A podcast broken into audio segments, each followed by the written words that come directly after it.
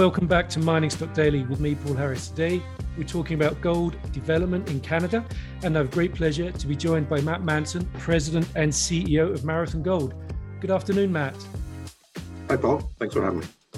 Oh, thank you for coming on. Um, lots to talk about. You've recently put out a uh, an updated uh, feasibility study for the Valentine Gold project, the Valentine Gold development in uh, Newfoundland and Labrador in Canada. Um, there's quite an interesting set of numbers there and some sort of changes to the uh, the, the development plan compared to the, the previous study, which was um, in early 2021, if I'm not mistaken.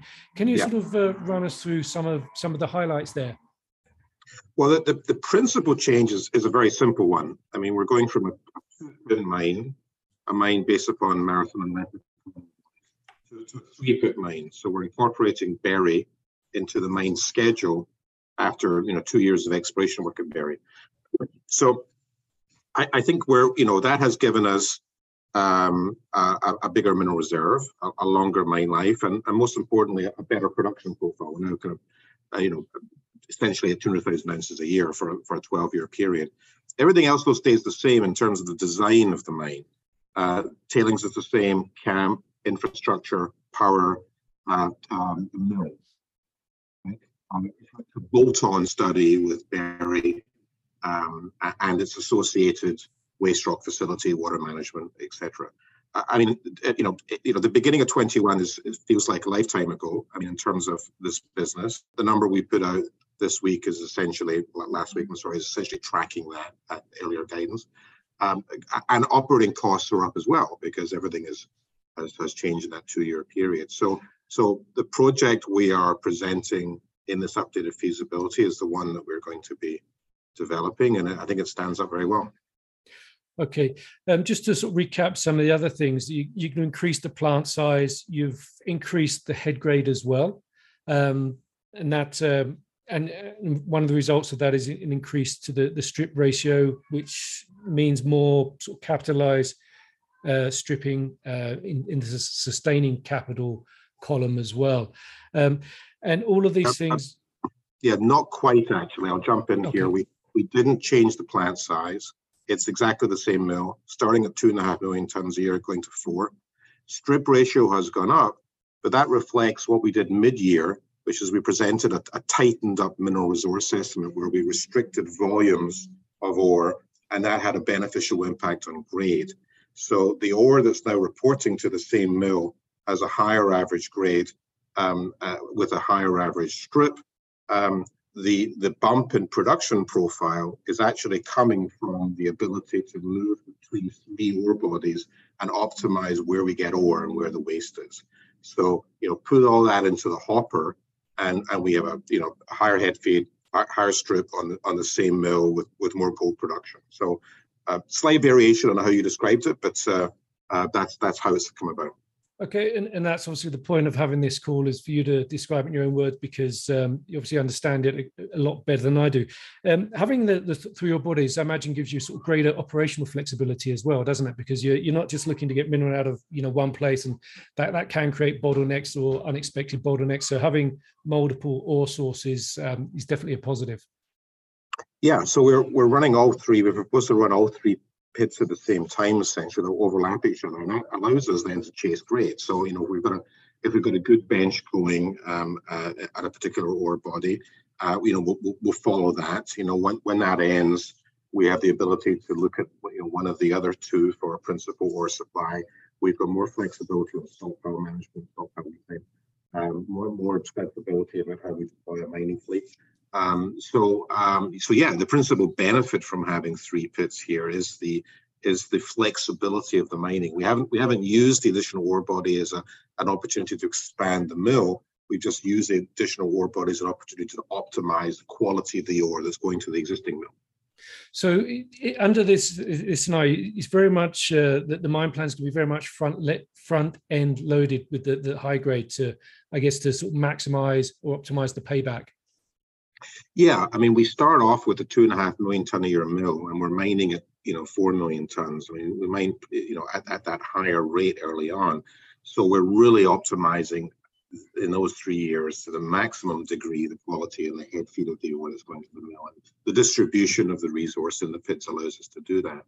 And then and then we, we that that then begins to become a little bit less optimal by year four, and grade begins to drop off. And that's when we throw the switch on the expansion of the mill to four million tons. And that keeps the production profile somewhat flat. So you know, it's been a priority of ours to not have a declining production profile, to have a flat production profile. And maybe and that was a priority in the season. Same strategy then, and it's the same strategy now, and that gives us a, an average of 195,000 Thank you, Matt.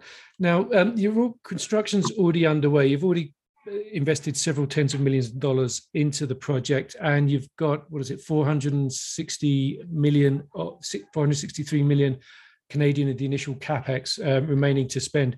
Um, let, us talk about the the development. Um, what what are the, the sort of key things or timelines that we can expect to see coming into 2023 uh, as you execute on the development? Well, I think we've been we've been doing our early works through the fall. So that's been temporary camp, grubbing, putting in haulage roads, pads, and, and stripping at Leprechaun for construction materials. That's so the early works are in support of the heavier lifting, which starts really January, February. So that is major civils. So that's when we start doing uh, foundations for mill and major facilities. That's when we start doing the construction of the berm for the tailings facility. So we're kind of ramping up that mining operation right now with our own equipment and our own people with Leprechaun for that construction material for those jobs. And then the, the permanent camp also goes in goes in in February, and, and that'll have 400 beds. So we're, we're, we're building this mine with the philosophy of having having the, the, the, permanent living facilities in first rather than last. That's a specific philosophical choice whenever you're building a mine. Um, and so you've got your, your best setup for success with the people at the site. Um, and then, you know, we go through into the summer, then we're doing, you know, tailings are very important to us. Uh, we're, we're, you know, in terms of critical path and schedule, we're doing the liner. There's a partial uh, polypropylene liner on the tailings facility um, which needs to be put down during summer months. So that's a that's a, a, a gateway issue for us in terms of the seasonality of construction. Uh, pouring concrete on foundations before the end of the year, doing steel work and fabrication of major facilities through into the winter, and then we're going inside for for uh, for mill, you know, in 2024, and then commissioning uh, second half of 24 into the fall, and then first ore to the mill, uh, kind of latest uh, end of 24. Um, the power line arrives at the site uh, end of next summer. Um, so we're energized with grid power for the kind of the heavy lifting of the major facilities and equipping the major facilities in 24. It's going to be a busy couple of years. Um, now, in in the you know you you put out reports earlier this year about uh, you know how, how the inflationary impacts are impacting the costs of the project. Now that you're into the construction period, and some people some observers argue that uh, we're, we're, currently experiencing sort of peak inflation. Um, is there the possibility that some of those higher costs will start to sort of pare back and potentially you see the cost of some things coming down as you progress with the, the execution of the project? So our, our, our costs in our updated feasibility are, are Q3 costs. So the, the first thing I'll say about them is that you should compare them to what producers have been reporting in their in their in their Q3 financials rather than you know a study that may be a year or two old. So very very current and fresh because we're in the we're in the labor market hiring people, we're procuring things, we're we're we are consuming things. So so very very fresh cost.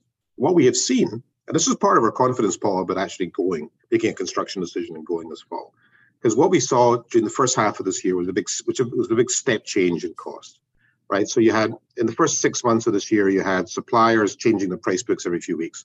You know, you had you had vendors unable to give you delivery times of equipment because they didn't understand how their supply chains were working, um, and and and you weren't. You know, when you're trying to put a budget together, you know, in the in the good old days, you would get 90 days term on. You know, you're going for the price of a pump.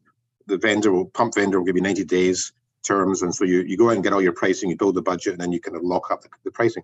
We were getting like two week terms the first half of this year. People weren't willing to actually stand by their pricing for more than a couple of weeks. So that all ended in the summer. So over the summer, things stabilized, and we even saw the prices of certain things and manufactured components of mills, for example, they began to pull back a little bit. Uh, labor inflation continued through the through the summer, and if you talk to any miner or any mine developer right now, that is the big challenge, right? It's a tight labor market, and and, and it's an expensive labor market, and and inflation, I think, and labor costs continued through the through the summer.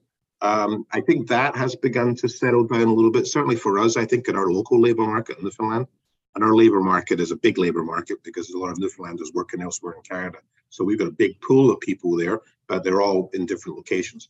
Um, so I, look, I, I think you never want to ever forecast but um, have costs stabilized such that you can commit to a capital project with the proper allowance for contingency and growth and have a prospect of actually hitting those targets. Um, that is the that is the the confidence that we are we are seeing and that we are you know reflecting in our commitment to move forward.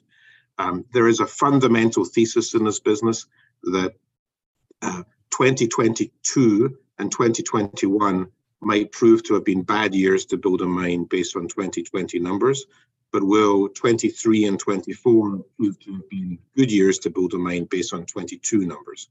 You know, we're making that bet. Uh, so far, so good. Um, you know, timing is everything in the mining business, but uh, um, you know, we are we are beginning. We, we didn't reflect any uh, meaningful change in our capex estimate when we put it out last week compared to what we were guided at the beginning of September um, and and that's uh, you know that that's a meaningful thing to have done, right? So um, I think things are stabilizing. We we hope and and think, and we think we've got a good runway here to build this project. Thank you, Matt. It sounds from your comments that there, if there's any if there is any price risk, it's to the downside rather than to the upside. Uh, well, uh, um, uh, price risk in terms of, of things, or well, the prices will come. You know, if if they're going to move at all, they're going to come down rather than go up. Yeah, again, I wouldn't, I wouldn't, you know, I mean, you know, prices well, let, let, me say that rather than you. Yeah. I think I think all the suppliers and vendors and all and, and the labor market has taken the opportunity in the last 12 months to sort of you know change their price books, right? And it's going to take a take a lot for them to change them back again. So so um, you know things are locked in. But but what we need what we need is stability right? And if we get stability, we can move forward, and and we're seeing we're seeing stability. Okay, thank you, Matt. Well, let's talk about some other numbers that hopefully you do want to go up. Um, through throughout this year, the it's been a tough time. It's been a tough market for junior gold developers, and with the some of the things you've been talking about, the the, the cost escalation, the, the, share price of Marathon Gold has has taken quite a big hit um, this year. So um, what, what's your plan to try and let's say rebuild investor confidence in Marathon Gold in Valentine and and build that share price back up? What what, what are the steps there? Well, I, I, think we're not alone in that. I mean, you could pose that question to any kind of gold miner right now. I appreciate we think more than most because we've been we've been doing things that um, that are difficult. You know, we've been raising capital, we've been making construction decisions, we've been buying things, and, and we're, we're, you know, it's less about drill results and, and milestones for us now. It's more about the, the bread and butter of actually delivering a project. So our our job now is to recognize the fundamental value in the asset, which which which is there, um, and execute upon that and deliver that. Right. Um, we're not presenting a project here that's kind of gussied up. Right. We're we're not presenting costs that are unrealistic or or or, uh, resources we're confident in, or uh, or um, you know a mining methodology or a mill that we, we don't stand behind. This is a project that's designed to work in every aspect, right? It's designed to to to reflect uh, reality. So um, we are now going to execute upon that. Uh, we're not Uh, blind to the upside potential of this project, and there's going to be a healthy exploration focus that we'll maintain during the build, because I think that is what has been so successful for us in the last couple of years in particular. Frankly, it's allowed us to present a bigger project with more ounces in the face of all that cost escalation, which is which has been a terrific opportunity we've had. I'm talking about bringing bringing in Berry, which was just discovered in early 2020. So um, there's 32 kilometers here of real estate that's got a lot of smoke, and and it behooves us now to to to really go after that. So you're going to see a lot of discovery-oriented exploration from us. So that's part of the that's part of the the strategy and always has been. Fundamental strategy though is is delivering a project that's going to, you know, deliver 200,000 ounces a year for 12 years at surface in Newfoundland for about a thousand AISC and and that's a fundamentally valuable proposition, and um, you know, and we're we're going to deliver that.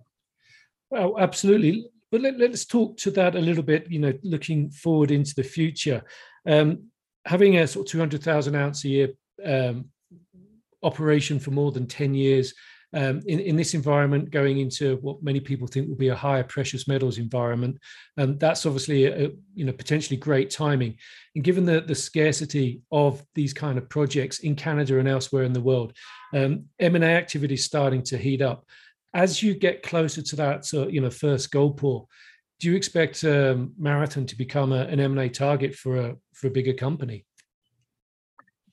um, yeah, it's a really difficult question for me to answer. I mean, um, uh, uh, you know, of, of, of, course, I mean, we're we're screening opportunity for everybody. You know, again, my mantra here is 200,000 ounces at surface, 1,000 AISC for 12 years plus, sitting in the middle of Newfoundland, hydroelectric power, road accessible, crown land, right? I mean, uh, I mean, we're we're the bee's knees, right? So um, so the answer to your question is yes, absolutely. We, we, we should and probably are on everyone's radar screen. Um, look, this stuff is always uh, shareholder driven at the end of the day, right? Do shareholders want to see, you know, transactions? Shareholders want to see focus. You know, it's the shareholders want to see companies returning capital? Um, if if if you know shareholders want to see companies transact and there are willing buyer, willing sellers, and valuation multiples line up, um, uh, you know, then it will happen. Those having all those ducks line up is a relatively rare thing um, in mining, but uh, you know, we might be seeing now a bit of a change in the wind uh, in terms of what shareholders want to see happen in the in the mining space. I think there is a sense, and I'm just talking here in general terms, not marathon specific, but there's a, a sense that there's kind of consolidation is required and and there's you know there's too many companies. I mean that's a that's a refrain of a lot of the institutional investors in the gold space. Um, so you know let's see what happens. But you know we're heads down, right? We're we're building the mine. We're we've been steadily de-risking it now for for for the last two to three years. De-risking in terms of the quality of the resource, in you know the the, the operating criteria, the cost estimates. Um, you know whether whether it's a it's a it's a project that that, that Marathon operates or it's a project that somebody else operates, it'll be a great project and the same project in both cases, and that's what we're focused on. Well, thank you, Matt. Well, let's end on a high note. What are you most excited about, or what are you most looking forward to next year?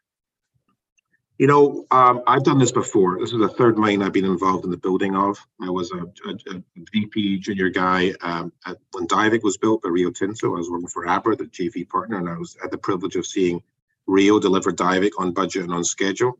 I was the CEO of Stornoway Diamonds when the Renard mine was built on budget and on schedule, both still operating. So uh, for someone like me, the best time of this is is the build period when you're getting the monthly reports in, when you're visiting the site, you're seeing all the optimism of the team, the optimism of new employees and communities, and something getting created out of nothing. That is by far and away the very best period.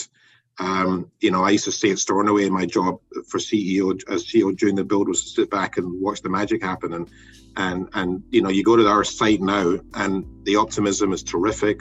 The the, the morale, the attitude, you know, uh, it's just great. So that it's the people stuff. It's the it's the optimism. It's the enthusiasm. It's the can-do attitude. That, that's what I'm most looking forward to in the next couple of years. Excellent. Well, I wish you the best of luck with the uh, the ongoing development and the, the build out. Um, Marathon Gold trades on the TSX under MOZ. Matt Manson, President and CEO. Thank you very much for joining us today. Thanks, Paul. And that's all from me, Paul Harris. Stay tuned for more from Mining Stock Daily. The information presented should not be considered investment advice. Mining Stock Daily and its affiliates are not responsible for any loss arising from any investment decision in connection with the material presented herein. Please do your own research or speak with a licensed financial representative before making any investment decisions.